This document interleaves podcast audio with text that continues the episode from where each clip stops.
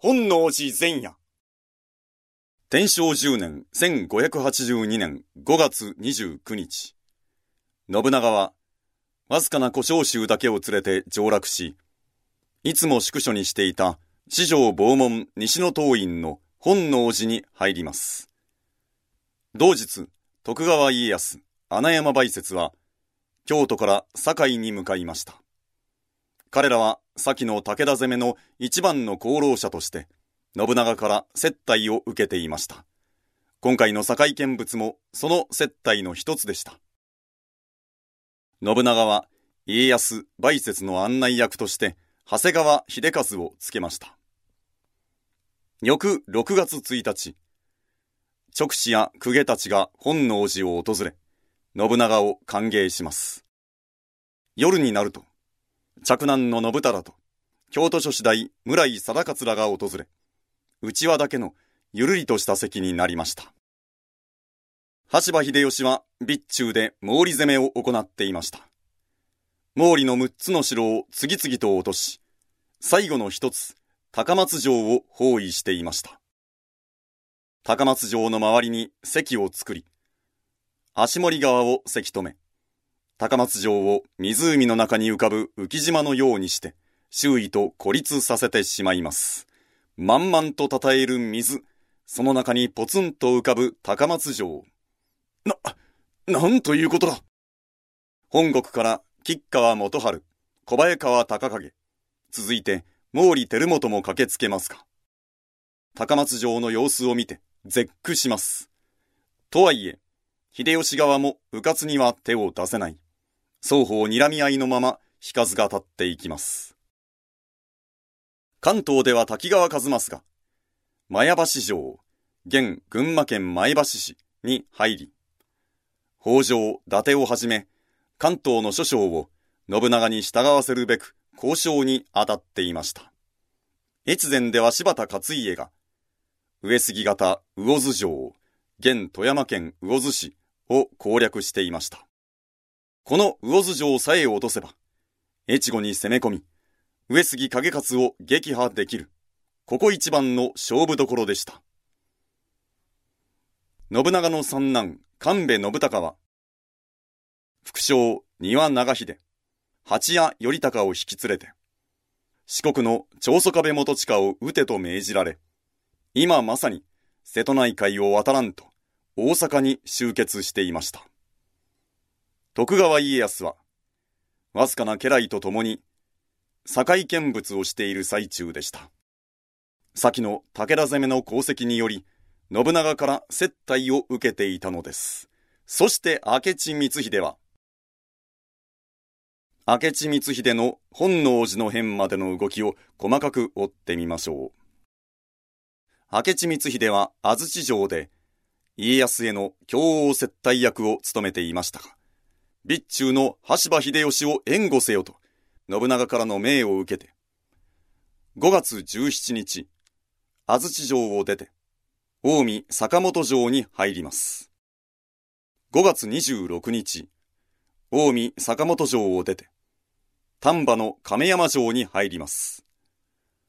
亀山城は丹波における光秀の居城でした。何？殿が本能寺に。この丹波滞在中に、光秀は信長がわずかな友回りだけ連れて本能寺に入ったことを知ったと思われます。普段から野心を持っていたなら、この時点で、今なら、やれるかもしれない。そんな気持ちが起こったでしょうか。しかも、信長の有力な家臣たちは皆、京都を離れています。橋場秀吉は中国で毛利攻め、柴田勝家は越前に、滝川一益は関東にいました。織田信孝は、庭長秀と共に四国攻めに向かう途中、徳川家康は堺見物の最中。つまり、信長の近くには大勢力は光秀以外にいませんでした。そして重要なことには、有力な家臣たちはそれぞれ敵と相対し、簡単には動けないということです。もし、信長が撃たれた。さあ大変だ。京都に引き返さなくては。となったとき、羽柴秀吉は毛利氏から追撃されるでしょう。柴田勝家は上杉氏に、滝川一益は北条氏に、織田信孝、丹羽長秀は長宗我部氏に、徳川家康だけは体が空いていました、軍勢を率いていないのでこれは物の数に入りません。今なら、やれる。光秀にとって、これ以上ない美味しい条件が揃っていました。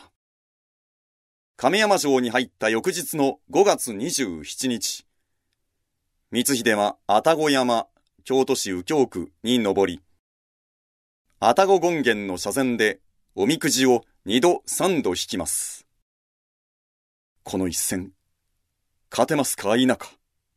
そんなことを占いでもしたでしょうか。翌28日、光秀は愛宕山伊徳院西の坊で蓮華の会を開きます。いわゆる愛宕百院です。その席で光秀はホックを読みました。時は今、雨がした知る、さつきかな。時は今、雨がした知る、さつきかな。時は今の、時は、村町時代の近江の名門、時氏のこと。光秀は時氏に連なるものでした。そして、雨がした知るは、天下を治めるということ。今こそ、時氏の一族である、私、明智光秀が天下を治める、この5月であるという内容です。あからさまな、謀反の表明でした。とはいえ、光秀は将兵たちには自分の考えを明かさず、5人の宿老にのみ話をつけておきました。6月1日夜、明智光秀は1万3000の兵を率いて、丹波亀山城を出ます。将兵たちは当然、備中に向けて進軍するものと思っていました。丹波から備中に向かうには西へ向かい、三草山、兵庫県加東市を越えるのが普通です。しかし、光秀はそこには向かわず、亀山から東にルートを取ります。老いの坂を越え、山崎から摂津に進撃する。将兵たちにはそう説明しておきました。軍勢は老いの山に登ります。ここから右に進めば摂津。左に下れば京都です。ここを左に下り、桂川を越えたところで夜が明けてきます。そこで光秀は鞭を上げ、我が敵は本能寺にありそう宣言したということが、来三陽の本能寺という詩には歌われています。